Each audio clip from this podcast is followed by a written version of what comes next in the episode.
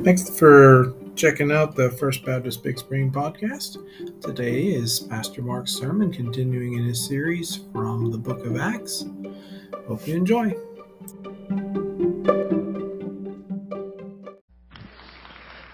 Thank you, Ryan. I love hearing you play the piano. You know that, don't you? In fact, I think I just need to invite you over to the house sometime and play the piano for me with that. Ryan said, Ryan and Pam are, are precious folk in our church. I invite you have your Bibles open to the book of Acts, Acts chapter 8 and verses 26 through 40. All summer long we have been walking through the book of Acts, watching as Jesus establishes church and then builds his church. The church started with 120 people praying in an upstairs room. And then on the day of Pentecost, 3,000 people were saved. Acts chapter 4 verse 4 tells us the number of believers at that time had grown to 5,000, not counting women and children. And then at the end of his book, in Acts chapter 20, uh, 21 verse 20, Luke describes the new church as consisting of myriads of people, which simply means too many to count. From 120 to 3,000 to 5,000 to more than he could count. it's an amazing testimony of the early church. But what we fail to remember oftentimes in those myriads of people, each one of them had a name. Each man, woman, and child mattered to God. I was reading of a man who was conducting a survey, knocked on a door, and this young boy answered. And so he asked this young boy the question, how many people are in your family? And that young boy said, well, there's Ben, and there's Billy, and there's Martha, and there's Sophie, and there's Bobby, and, and, and, and the man at the door said, now wait a minute. Just tell me the numbers. And that little boy responded by saying, he said, there are no numbers in this house. They are all names to me. You see, in, in God's house, in God's family, there are no numbers. They're just names. Names of people who have placed their faith and trust in the work of Jesus Christ as Savior. You know, the, the world does a great job as making us all feel like numbers. You and I have something in common. Now there may be a few things in common, but as American citizens, we have one thing in common. We all have been assigned a nine digit number. It's called Social Security number. And when I do my income taxes every year, and is received by the Internal Revenue Service, they do not look to see if Mark Lindsay uh, paid his taxes that year. They look to see if that nine-digit number pays taxes all year. No, the government treats us like a number. Tomorrow morning, I report for jury duty at 9 a.m. I'm number 212 on the list. They're not going to call out my name. They're going to call out number one, number two, and eventually 212. Last Sunday, I was eating over at uh, Hibachi Grill. And after I placed my order and I paid for my food, the clerk behind the counter gave to me a plastic card with the number 52. And she said this to me. She said, you are number 52. I, I nearly wanted to say, excuse me, I do have a name. You know, once again, just another number. But I want you to understand and be assured that in God's economy, in God's eyes, you are not just another number. You are precious to Him. God has an interest in you personally, not because of what He wants to get out of you, but what He wants to give to you, and that is eternal life. In Acts chapter 8 verses 26 through 40, God used a man named Philip to let a lonely foreigner know that God loved him and that he mattered to God. And the whole crux of the message is this. Jesus wants to use you and me as well to show other people how they are important to God. So when you walk out these doors, I want you to understand the people you meet this week at school or in the workplace or at Walmart, they are not just numbers to God, but they are people who are precious in His sight because they too, like you, are created in His image.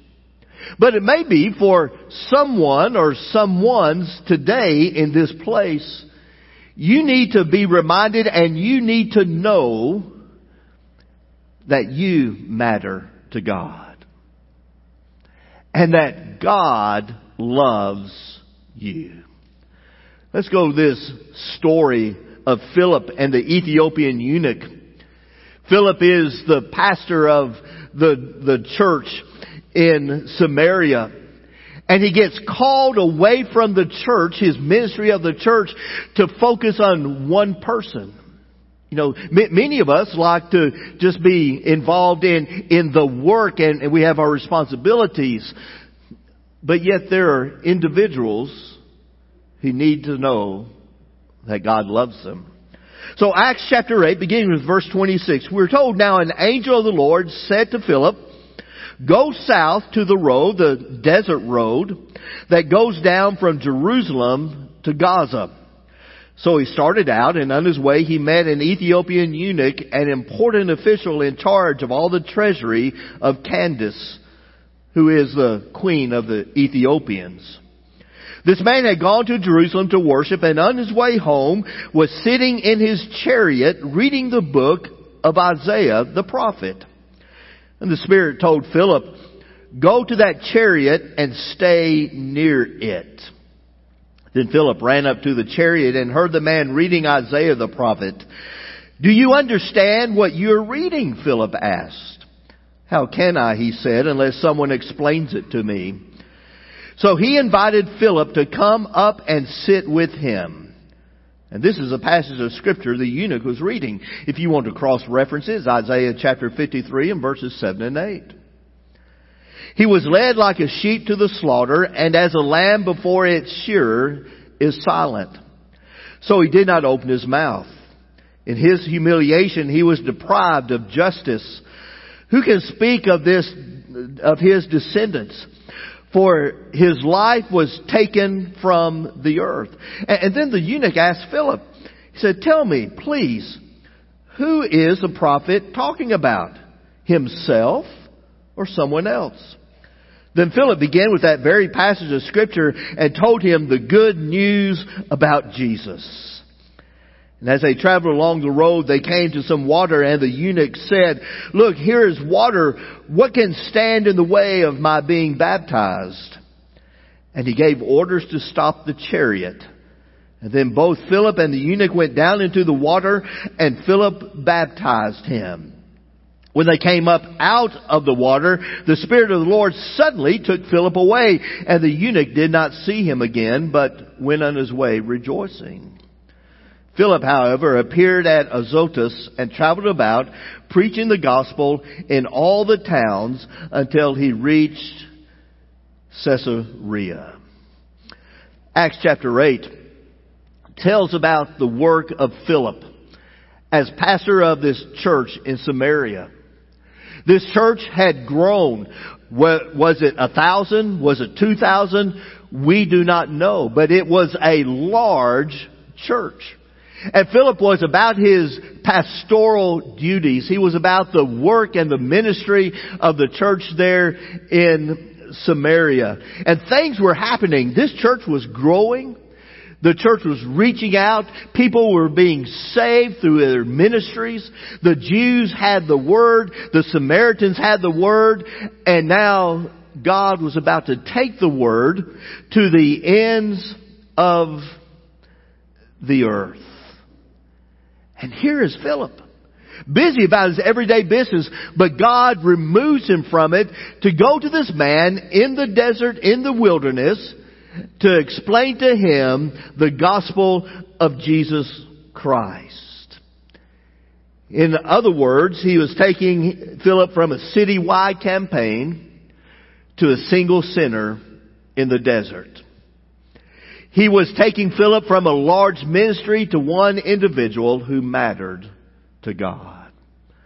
Now, I cannot presume upon Philip's life before this account that he had with this Ethiopian eunuch.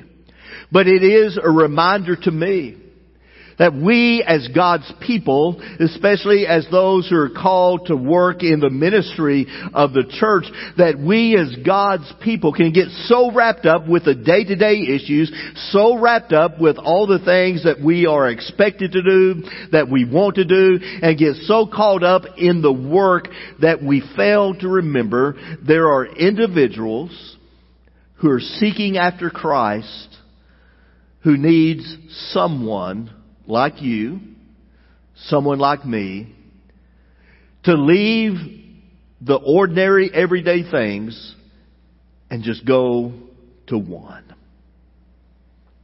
And to seek out the one. See, God does not view people as just an insignificant number. Each soul is precious to Him. This Ethiopian had made his way all the way to Jerusalem, and it must have been a terrible trip for him. I mean, he was a wealthy man, but by the time he got to Jerusalem, his black skin must have caught people's eyes. Now, I'm not sure if it was there's prejudice there as there is now in many parts of our nation. But yet I know he had people talking about him behind his back. I know he probably heard stories or jokes made about him because of who he was. And, and, but, but you would think that when you got into the church that all of that would stop.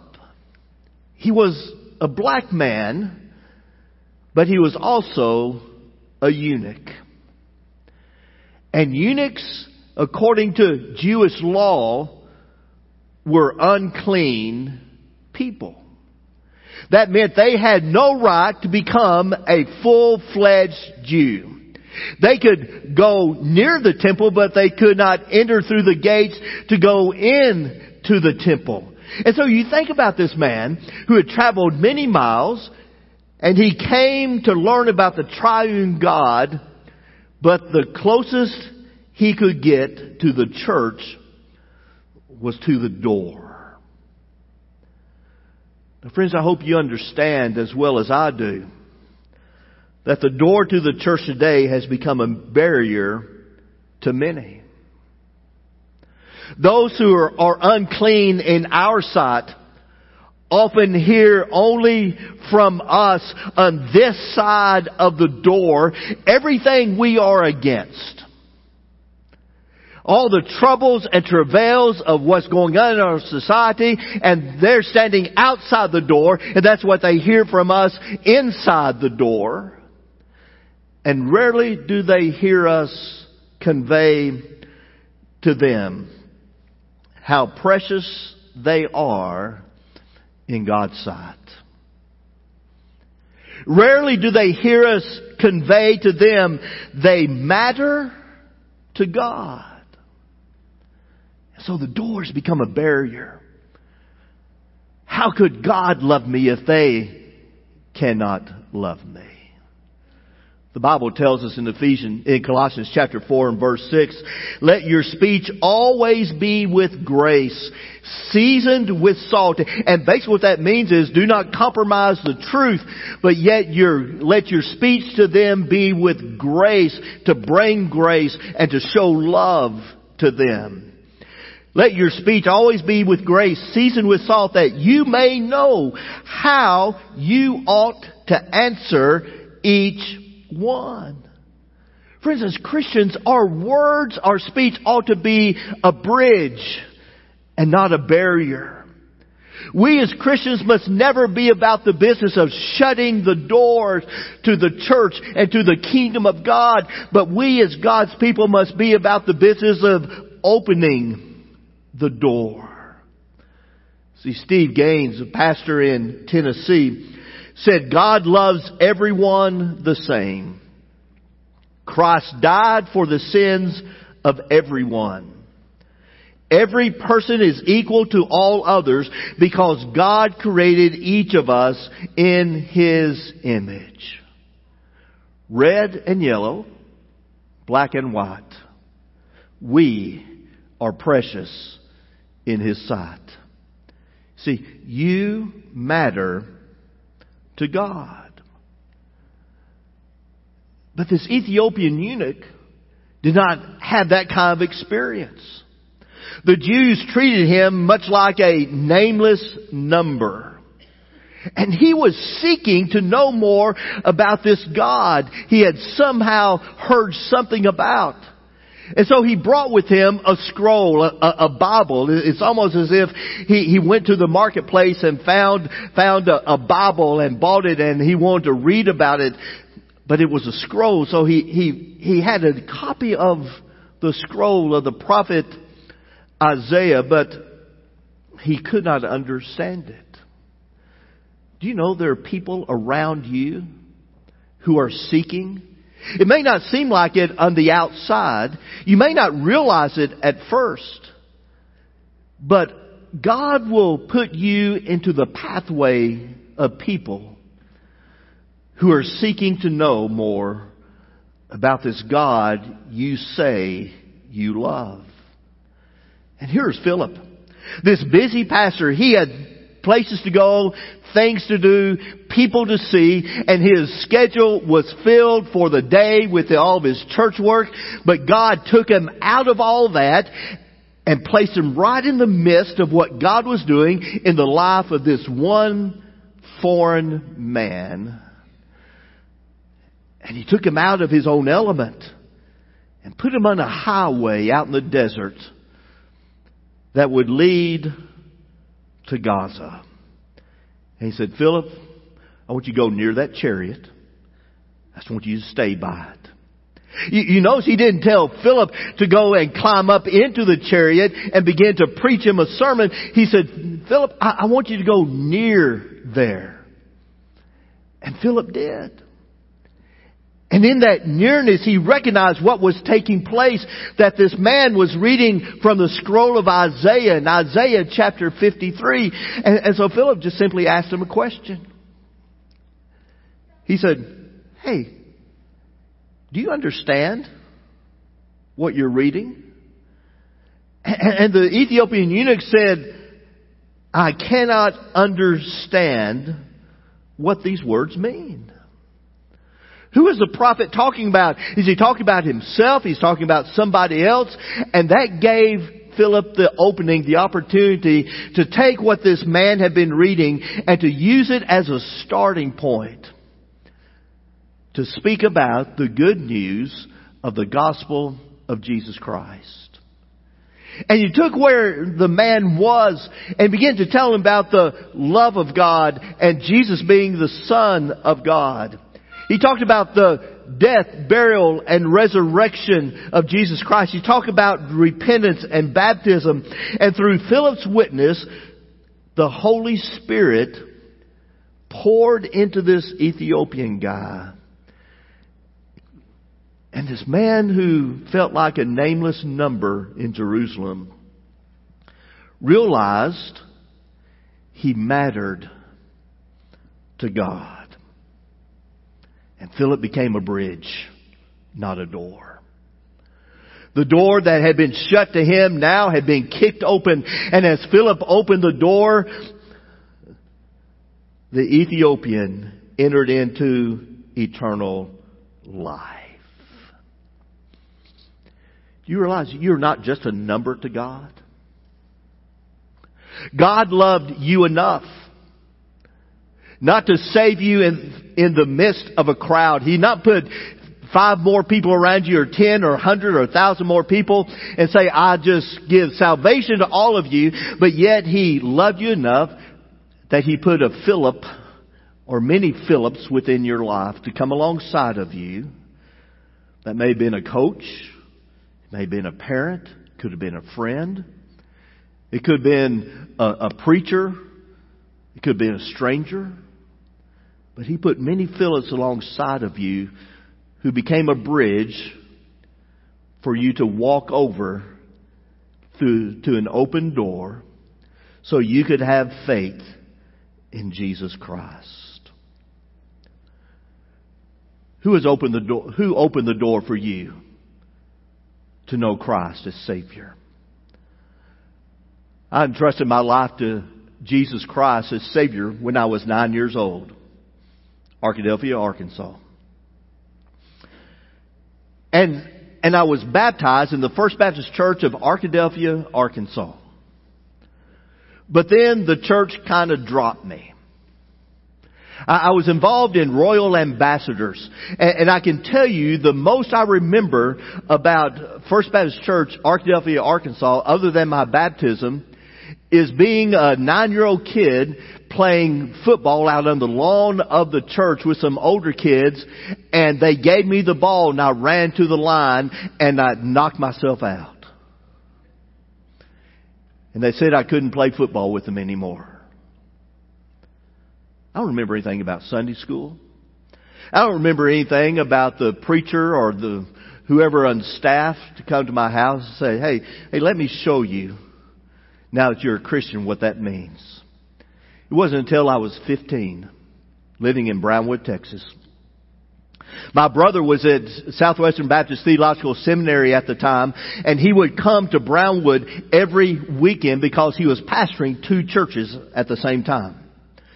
He would preach at one church on the first and third Sundays of the month and the other church from the second and fourth Sundays of the month.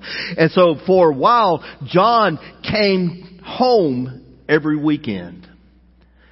And John began to teach me about Jesus. He began to show me how to pray. He began to show me how to read the Bible. He began to show me how to tell others about Jesus Christ. He began to show me how to love the church. He began to show me how to have godly, make godly decisions. And my brother, John, was a Philip God placed alongside my life. My brother literally got up into my chariot and told me about Jesus. See, at the age of nine, I knew eternally I mattered to Christ. But then finally, at the age of 15, I learned that I still matter to God every single day of my life. I read of a woman in church who had never been married. And she expressed to her pastor her impatience of ever finding a man. and the pastor said to her, said, this is God's plan. The Bible says one man for one woman one woman for one man. That is God's plan and you cannot improve on it. And, and she responded by saying, Lord have mercy, preacher. I'm not trying to improve on it. I'm just trying to get in on it. See, you cannot improve on God's plan for people to know how they matter to God, how much they matter to God. He just wants you to get in on it. Open your eyes for ways to share your faith this week. It might not be as obvious as walking into Walmart and there's a person sitting on the bench outside of Walmart with an open Bible to Isaiah 53 and ask, say, hey, can you explain this to me? But there will be plenty of opportunities this week for you to get in on God's plan. The opportunity might come in the form of someone asking you as a Christian about a certain movie or a certain book. And you can tell them about the scriptures, the Bible, the book of books, which contains absolute truth. And you can start from that point and say, let me tell you what I believe. It may come in the form of someone wondering why so many bad things and evil people are in this world. And give you a chance to tell them this life is not all there is. And to give them, to them your story of how Jesus Christ came into your life and you've been promised as a child of God a place called heaven, a place where there is no evil, where a place where there are no bad people, a place where there's only a great God who knows you by name. It might be someone like this eunuch who's not feel very special. Feeling as if they're only a number in this world. And give you a chance to tell them how valuable and dearly loved they are by God. That you're valuable enough and you matter enough to Him that He gave His only begotten Son, Jesus Christ. That whosoever would believe in Him would not perish but have life everlasting. And that His Son, who gave His sinless life upon the cross of Calvary to shed His blood as payment for your sin, His Son who died but was resurrected and overcame death, physical death, and even spiritual death. And they'll give you an opportunity to start from where they are.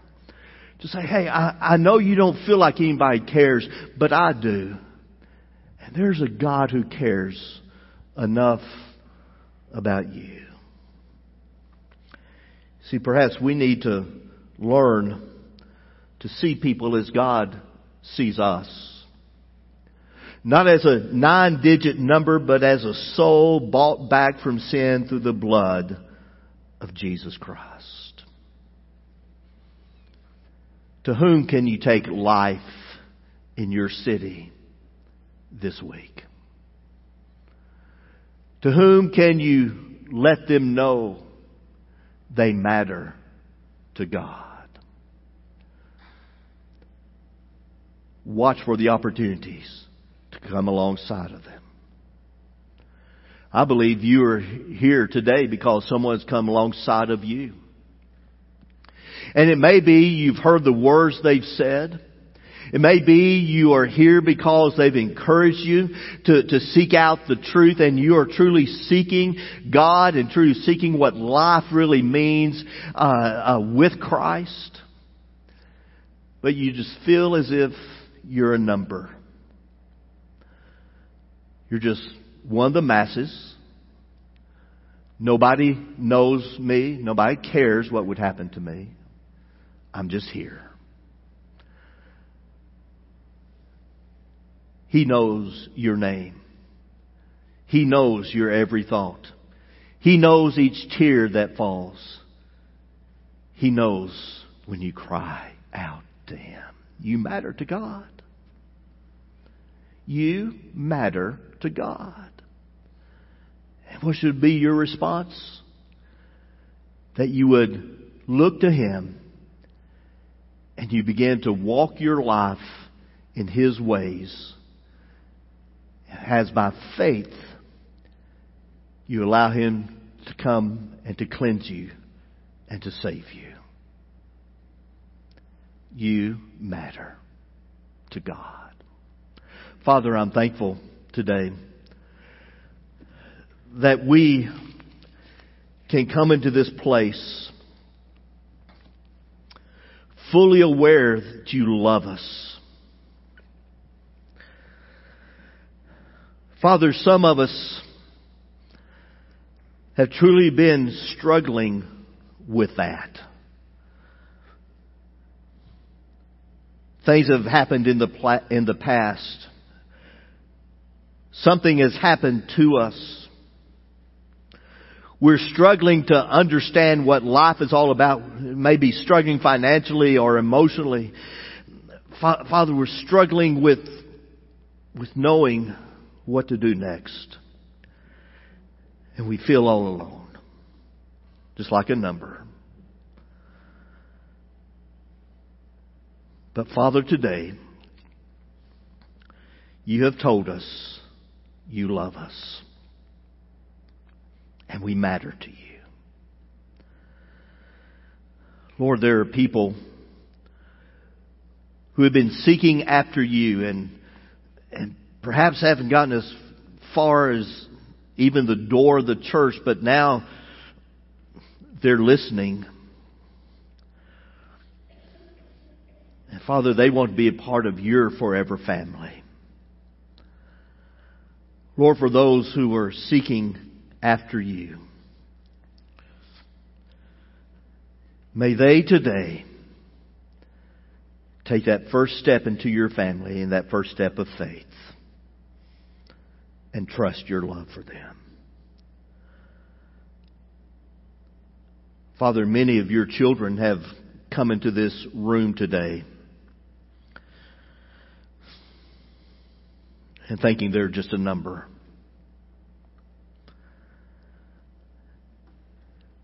Thinking that even if they never came back, that no one would even miss them. Thinking that they are not in a position for you to love them as fully as you want to love them because of sin or issues. But Father, you've reminded us that your children, you love us and will always love us. You will never quit loving us. And that we matter to you. Lord, open our eyes to be able to see the people who are searching for you and just come alongside of them and to speak into their lives and to serve them and to love them so that they might hear us tell them about the death, burial, and resurrection of Jesus. Lord God, the strength of your church is not the staff, is not the people of the church, but the strength of your church is the Holy Spirit of God at work. And we offer ourselves to you now. In the precious and holy name of Jesus, we pray. Amen. Amen. Would you stand with me?